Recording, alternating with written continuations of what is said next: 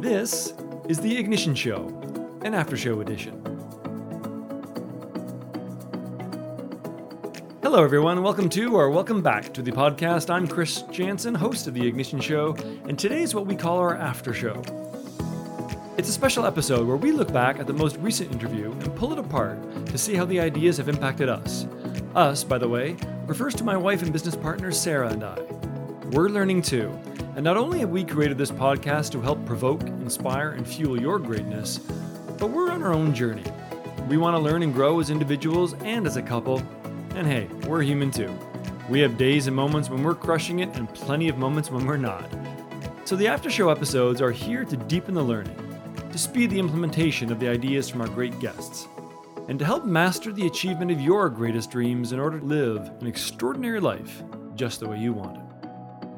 We're excited to be on this journey with you, side by side, moving forward with the entire Ignition Show community.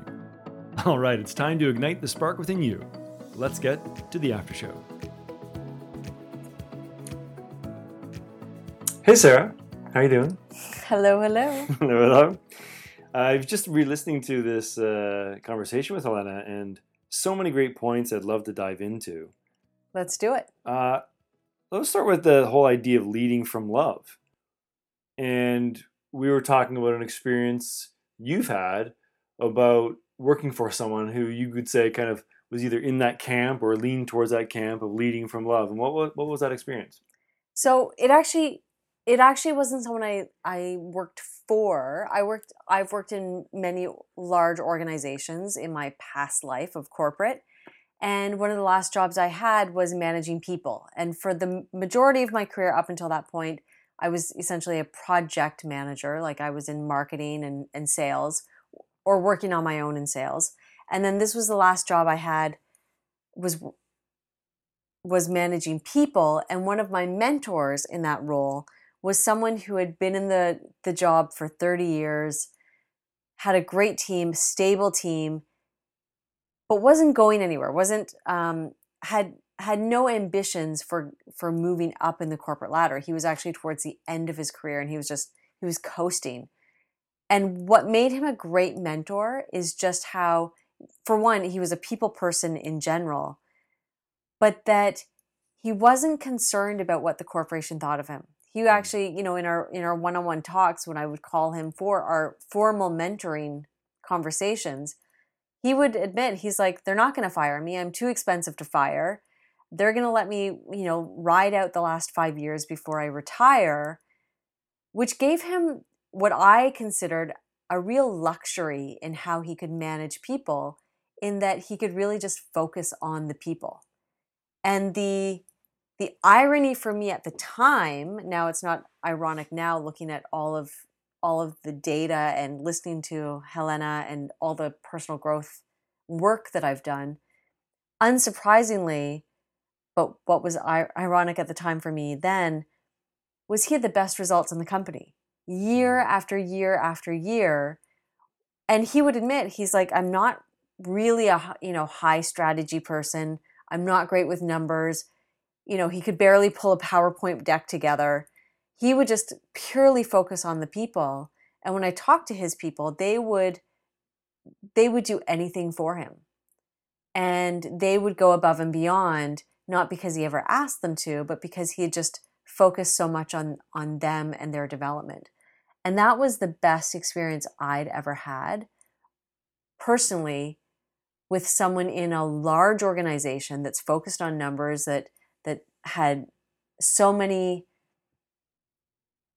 expectations of productivity and achievement for someone to just say, you know what, screw that. I'm just going to focus on the people and had the luxury to do so.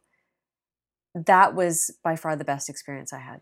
Yeah, it makes me think of um, I've asked in workshops before, like think of the best, uh, the best leader you've ever had. And what was it that made them a great leader? And you create a list of all these people in the room create a long list of all these qualities. And the and the overarching uh, absolute number one theme is that they cared about me. Mm. and that can manifest way in many many many many different ways but it's it's it's this whole dichotomy in a lot of large organizations more so in large organizations but can happen in any kind of organization where uh, when- and Helen and I talked about it, is this humanity in the workplace. That there's a, a myth that to get to be more productive, produce better results, you've got to be like a machine or operate like a machine. But every single case study or example or anecdote I've ever heard is that when someone works for a leader that shows they really care, they bring out the more of the humanity, they're connecting more with people, they ask where'd you go on holiday and they remember where you were the next time they see you.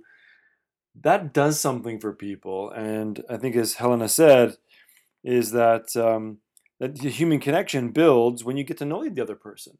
Yeah. And I think it's a crime, and I think it's an absolute crime for any leader who ignores that fact or any business culture that stifles that the humanity in their business. Yeah, and I was absolutely guilty of that. Again, coming from wanting to achieve and having great ambitions in that corporate culture, my belief and where it came from, but my belief was must put on a mask, must be a high achiever, must focus on results and, and strategy and, and productivity. And it was it was a a wake up call when I started managing people that the strategy wasn't the most important part of business. Mm-hmm. And it was a very humbling experience when I got the feedback from my team. It's like, have fun, have more fun at work, you know, be more human. And that was a, it was very humbling, but a huge wake up call. And once I, as Helena pointed out, once I was vulnerable in that situation and really was vulnerable with my team at the time, I had I started getting better results with my team. Hmm. So that was a, a huge lesson for me. Well, and it also makes me think, just on- building on the theme of leading from love, it made me think about our business.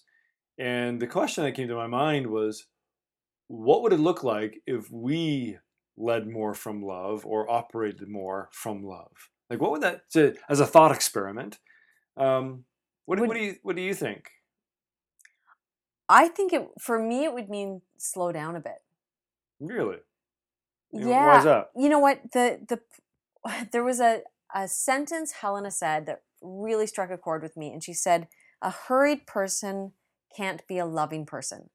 And we have a 10 week old baby who's sleeping upstairs as we record this.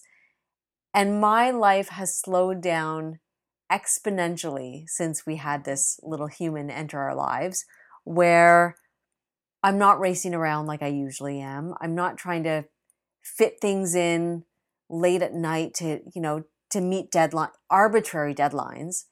My I've I've slowed down because he needs me to slow down. And if we were to bring more love to business, I think it would have this be the same idea that I would need to slow down to bring more love and more truly in for me it would be more presence Hmm. to the decisions we make to the actions we take and and how we how we run the business in general That uh, that certainly is not the answer I would have expected from you. I don't know what I would expect. I don't. what were know- you what I- were you thinking Well, I had no preconceived notion of what what it would make you think. But if I think of the question, what would it mean if we led our business or ran our business more from love? What would that mean? Well, I, I suppose a couple of things that come up pop, pop up to my head is, um, I don't know. There's probably this sense of more centeredness or grounded in our thought process or how we worked it. There'd be a, I wouldn't necessarily use the word slow down, but there might be a more of a, of a, almost like a knowingness. It's like this feels right.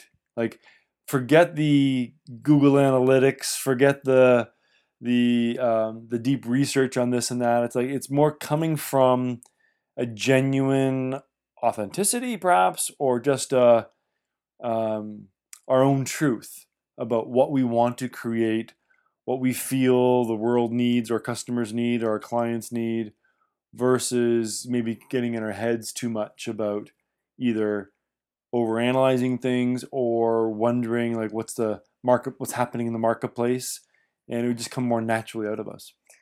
I mean our as I mentioned, we have a newborn in the house and our world has been flipped upside down, including our morning routines. And you've mentioned that you really want to put in place a, a better morning routine or even a consistent morning routine. And I wonder if putting that in place would allow you to be more centered for the rest of the day, Uh, focusing on mindset and focusing on the grounding yourself in in what we're trying to achieve in the big picture so you can get it done on a day-to-day basis. Uh, yeah, it definitely would. What I thought you were going to ask me was, what if what if my morning routine was led from love? Oh. Right. Again, just as a thought experiment, what would that morning routine look like? And maybe it leads into or or uh, leads out of um, what Helena described as radical self care. But it wouldn't be a morning routine that is I got to do some stuff so I can get on with the day. It's like I do this because I love this. Right. and I love starting my days this way, which I- which I know I do when I with with my morning routine. Um, but um, yeah, it's a it's a good question to layer it down, not just how to run the business, but how would we in, individually operate if we operated more from love? And to me, that means slowing down. So even just in, introducing a morning routine where I center myself and ground myself, I'm where I'm not woken up by baby and I'm, you know, quickly on to the next thing. That would be, it would definitely be a slowed down pace for the business, but it would have exponentially better results for the business. Well, that's where I was going to go because because you know it's interesting because I, I can almost feel it in me as we're having this conversation of exactly what we talked about in the in the conversation with Helena that um, there is this paradoxical concern that if you came more from love that you know something that's a very soft thing it's not this driven thing it's not this more bigger faster make things happen thing and yet when people report they operate more that more from love or led from love or with leaders who led from love everything worked better Yeah. so is that a leap of faith or is it a truth that I- if we led if we operate or led more from love individually we would produce better results I think it's a truth. I think I think the problem is it flies in the face of all of our conditioning. Mm, It flies in the face of all of our cultural cultural conditioning, parental conditioning, uh, of achievement, of doing is more. You know that we need to do more, be more, you know, be more, achieve more, produce more. The Henry Ford yeah model it's it's not that it's not true it's that we we and maybe this is what's coming for me is we feel to be loved we need to achieve more and we Mm, need to do more. Hmm. so as opposed to i already love you baby. You don't have to achieve anything more. Thank you thank you. But i think it's it's going against our conditioning um it's not that it's not true. So that makes me that makes me uh, say well we should have a conversation we definitely should offline. offline about what does this actually mean and what's worth experimenting. Yeah. You know that's the way i often talk to my clients about is is when you want to make a change sometimes a lot of fear comes with that. It's like oh i don't know if i can make this last. I don't know if i can do this forever. It's well don't worry about that. What would the what would the next two weeks look like right. if we led more from love? Yeah. in all aspects. Let's do it. Let's do it. Done um, done we've achieved it. Exactly. Okay so let's put that aside for a second. I wanted to i wanted to talk to you in this after show about the idea of messiness when it comes to love. And helena mentioned you know oftentimes we're not having these conversations we're not leading from a place of love certainly in the workplace. in the workplace yes. And i would argue in most relationships what even Mm. our personal and you know married life for example and we've talked about this on on the after shows before is having those tough conversations and oftentimes we don't because we're afraid of how other people are going to react. And I'm guilty of this. I'm certainly guilty of this where I've avoided conversations or um, avoided situations because, and I've avoided being honest, for example, because I'm afraid of how people are going to react, whether it's that they're not going to like me or they're going to be upset. And I, ahead of time, you know, kind of conjure up how they're going to react. And they're, you know, it's, it's a, it's a snowball effect. Yes. Um, God forbid someone cries and I have to deal with that and pick up the pieces of that, you know, and it's oftentimes thinking that I need to have the answers versus just showing up with presence. Yes. Less answers, more humanity. 100%. Yeah, it's uh I'm getting just more and more convinced that we as a culture, and I, I'd say a global culture, are as adults especially, are pretty incompetent when it comes to having to deal or navigate through emotionally charged situations. Yeah. And I'm more and more convinced that the, there's a massive black hole in our education system, by and large, where we should be educating each our fellow human beings in a younger age on what creates emotions, what drives emotions, how to deal with emotions, etc. Because when I in my clients, people who are in the 30s, their 40s, their 50s, their 60s, uh, that's what trips them up. It's not the facts, it's not the logic, it's not the life experiences, it's the emotions that come with it. And maybe there isn't a you know a, a magical solution to it because we are emotional creatures, and there's lots of hormones and chemicals involved too. But uh, there's a really gaping hole, and especially in the business business context. And you know, I think the one aspect within that is the whole idea of vulnerability. Part of emo- uh, what prevents vulnerability is the emotions of vulnerability. And it made me think of uh, some experience I've had in workshops where, um, where we have this exercise where people have to identify what's their greatest fear as it relates to leader leading their teams and whatnot. And we go through this exercise where they have to share that fear with their colleagues. And in advance of that, we have the conversation of why don't we talk about our fears more readily? And the answer always is it makes us seem weak or it's soft or it's not business relevant or whatever it may be. But weakness is a big part of it. So we have to go through this exercise in a, you know, in a way that makes people okay to share their, share their fears.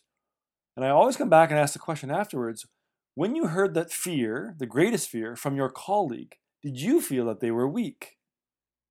And nobody says, yeah. Everyone always says, no, I felt they were real. I felt connected to them. Hmm. And it's a massive paradigm uh, or a paradox, dichotomy of we feel like people will see us as weak, and yet people see us as normal human beings. Yeah. Which, in a way, kind of makes us strong. In fact, strong because we're able to share that when other people feel like they can't be vulnerable. So, what's your greatest fear? My greatest um, I wasn't expecting that question. In what context? In general. Not living up to my potential.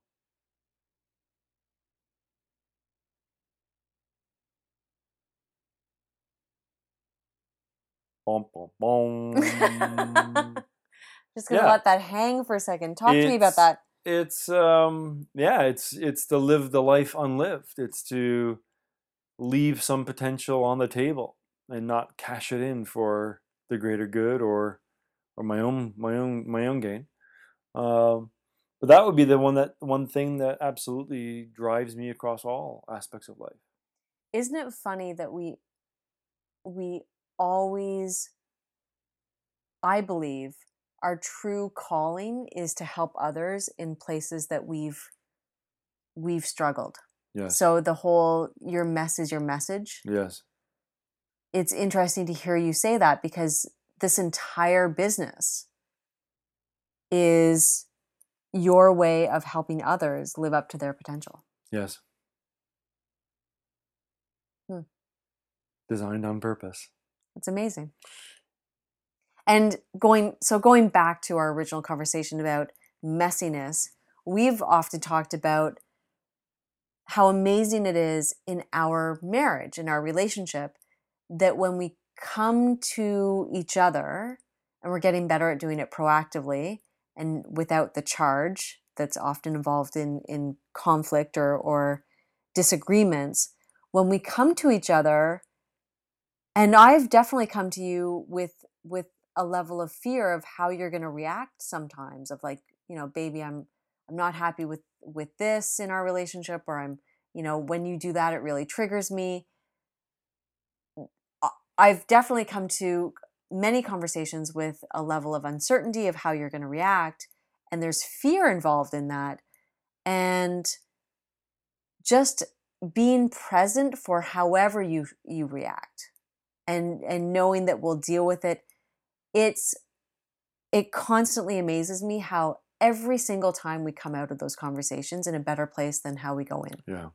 every single time Yeah, I feel the same way. I feel the same way that when we, you're right. It's not. Um, the fear is rarely in the sharing. It's more in the react. It's in the reaction, and when the reaction is, however you might describe it, present, poised, calm, centered, open, loving, perhaps. Uh, I I can't even put words on it, but there's a visceral reaction of connection. Yeah. That we've, I've, you know, definitely a, a feeling of partners and supporting each other and being there and you know connected to a, a higher um a higher a higher a, hi- a higher level of connection between us and i think that's because we put our egos aside and we're focused on loving each other. Mm. and you know helena talks about this a lot in the interview of what that what that looks like what that means. I think we do it in a great way in our relationship. I think if i still worked in corporate i would be a much better employee. Actually i, I take that back. Maybe not a better employee i'd be a much better leader Mm. if i brought that same same level of intention and and same level of caring and empathy and compassion and presence which is all wrapped up under the banner of love to the workplace. Well i look forward to uh, building on that in our conversation we're going to have offline here about how we run our business with more maybe more intention and presence and and love and i think that's a great question i look forward to that and maybe we'll come back in a future episode to share with what our decisions were and what our what came out of our experiment it might be a fun little experiment to run for a few weeks that would be fun So there you have it, our after show edition. As always, if you like what you hear, subscribe, rate the show, and leave a review in iTunes. It helps others find us and helps us get better. We read every single review and comment that comes through iTunes, Facebook, and our website and respond to as many people as we can. We especially love hearing those real live voice messages, and you can leave a comment or question for us to include in future episodes as an audio message by going to our website, theignitionshow.com slash connect. We'd really love to build a community around you and your questions. And lastly, remember, whatever you dream of, whatever you hope for and secretly wish you had, you're closer than you think you are, you're meant to have it, and you absolutely deserve it. Until next time, I'm Chris Jansen, and this is The Ignition Show.